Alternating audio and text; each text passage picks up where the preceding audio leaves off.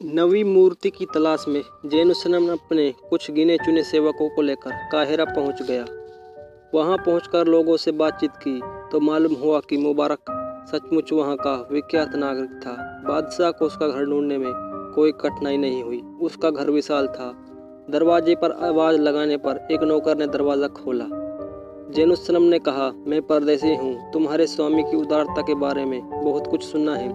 मैं चाहता हूँ कि उनका मेहमान बनूं। नौकर ने अंदर जाकर अपने स्वामी को यह बताया और आदेश पाकर हमें अंदर ले गया। जैनुसनम ने देखा कि उसका घर अंदर से और भी सुंदर था। एक सजी हुई दालान में बैठकर मुबारक उनकी प्रतीक्षा कर रहा था। उसे देखकर मुबारक ने उठकर सलाम किया, पूछा कि आप कौन हैं और कहाँ से आए हैं? जैनुसलम ने कहा, तुमने मुझे पहचाना नहीं, मैं बसरा के स्वर्गवासी बादशाह का पुत्र जैनुसलम हूँ। मुबारक ने कहा मैं तो उनका वीरदास हूँ, लेकिन मैंने आपको कभी नहीं देखा। आपकी उम्र कितनी होगी? जैनुसलम ने कहा, मैं बीस वर्ष का हूँ। मुबारक ने कहा, ठीक है, मैं बाईस वर्ष पूर्व वहाँ से आया था। लेकिन फिर भी मैं अस्वस्थ होना चाहता हूँ कि आप उसी बादशाह के पुत्र हैं। क्या आप कोई ऐसी बात मुझे बता सकते हैं, जिससे इस विषय में मेरी तसल्ली हो जाए? जैनुश्रम ने कहा, कुछ दिन पहले मैंने एक सपना देखकर मेरे पिता के एक महल में खुदाई की थी। मुझे वहाँ असरफियों से भरी चालीस देगे मिली, और वहीं पर मुझे यहाँ आने का संदेश भी मिला। मुबारक ने कहा, तुम्हें वहाँ पर और क्या मिला? जैनुश्रम ने कहा, एक सोने की चाबी से मैंने एक दरवाज़ा खोला तो उस कक्ष में मुझे आठ हीरे की बनी मूर्तियाँ मिली। नवा खम्बा भी सोने का था, किंतु उस पर कोई मूर्ति नहीं थी। उस पर एक सफ़ेद रेशमी कपड़ा पड़ा था, जिस पर लिखा था कि नवी मूर्ति सबसे ज़्यादा अमूल्य है, और अगर तुम उसे पाना चाहते हो तो काहिरा में मुबारक के पास जाओ। मुबारक ये सुनकर उसके पाँव में गिरकर बोला, निसंदेह आप मेरे स्वामी हैं। मैं आपको इच्छु स्थान पर अवश्य ले जाऊँगा। अभी आप थके हुए हैं, दो चार दिन आराम करें। जेनुसनम ने कहा, ठीक है। फिर अगले दिन जेनुसनम ने कहा कि, मेरी थकावट अब दूर हो गई है। तुम अब हमारी यात्रा को शुरू करो और मुझे उस नवी मूर्ति के बारे में रास्ता दिखाओ। मुबारक ने कहा कि, आपको एक बात जानना ज़रूरी है। मार्ग में बहुत बाधाएँ होंगी। यहाँ ये आवश्यक है कि आप किसी भी बात से भेद न खाएँ और किसी भी बात पर ध्यान न दें। नवयुवक बादशाह ने कहा, आप इतमान रखें, मैं किसी भी भूत प्रेत से ना डरूँगा और जैसा आप कहेंगे, वैसा ही करूँगा। वैसे भी मैं बादशाह हूँ, मुझे किसी भी बात से डरना नहीं चाहिए। मुबारक ये सुनकर अस्वस्थ हुआ। उसने ये सुनकर नौकरों को तैयारी का आदेश दिया। दूसरे दिन वो दोनों घर से चलो मार्ग में दर्शक की स्थल देखते हुए, वे लोग कई दिनों के बाद एक सक्रिय रास्ते पर चलने लगे। मुबारक ने घोड़ों को वहीं छोड़ दिया और आदेश दिया कि जब तक हम लोग लौट न आए, तुम हमारा यही इंतज़ार करना।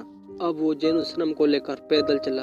एक बार उसने फिर से कहा कि अब वो भयानक स्थान शुरू होता है। आप किसी भी अजीब से अजीब चीज़ को देखकर भयभीत ना हो। फिर वो उसे लेकर एक नदी के तट पर लेकर बैठ गया।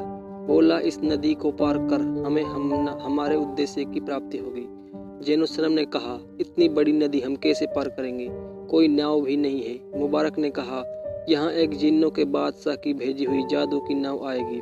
आपको मैं फिर चेतावनी देता हूँ कि उसका मांझी कैसा भी अजीब दिखे, आप एक शब्द भी ना निकाले और ना भयभीत हो। आप आश्चर्यचकित होकर उससे कुछ पूछताछ भी ना करें। नाव पर चढ़ने के बाद अगर आपके मुँह से एक भी शब्द निकला तो ये नाव अथार्थ जल में डूब जाएगी। जैनुसलम ने कहा, मैं बिल्कुल चुप रहूँगा। और भी जो ज़रूरी बातें हैं, वो आप मुझे बता दें, ताकि मैं उनका ध्यान रखूँ।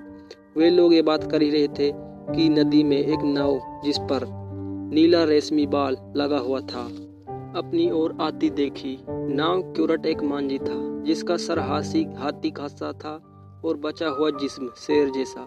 नाव जैसे ही नदी किनारे आई तो उसने एक एक करके अपनी सूंड से दोनों को नाव में बैठा लिया और पलक झपकते ही पार ले जाकर उसी प्रकार उतार दिया।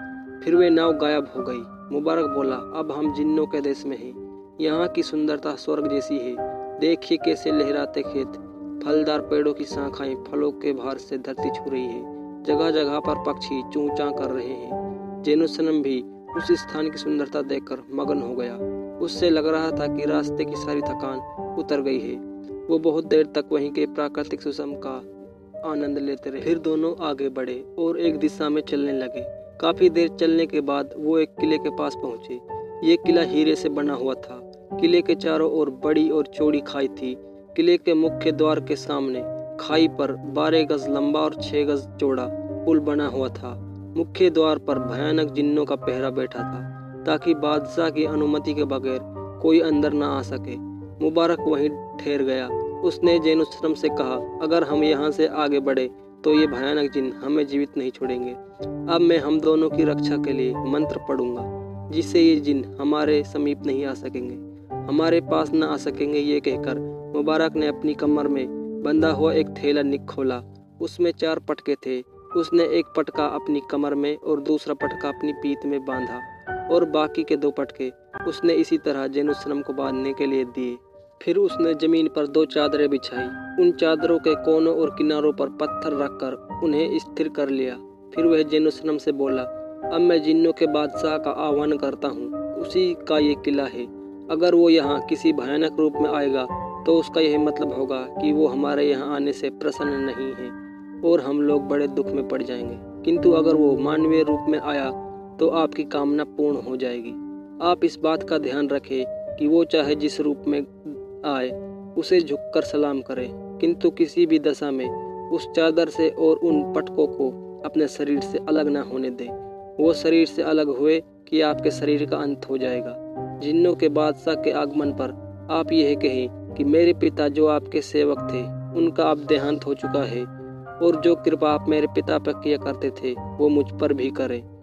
जब वे पूछे कि तुम पर कौन सी कृपा करूँ तो आप कहें कि मुझे अपने महल के तहखाने के लिए नवी मूर्ति भी दे दीजिए। इस प्रकार मुबारक ने जैनुसलम को सारी बात समझाई और फिर मंत्र पढ़ने लगा।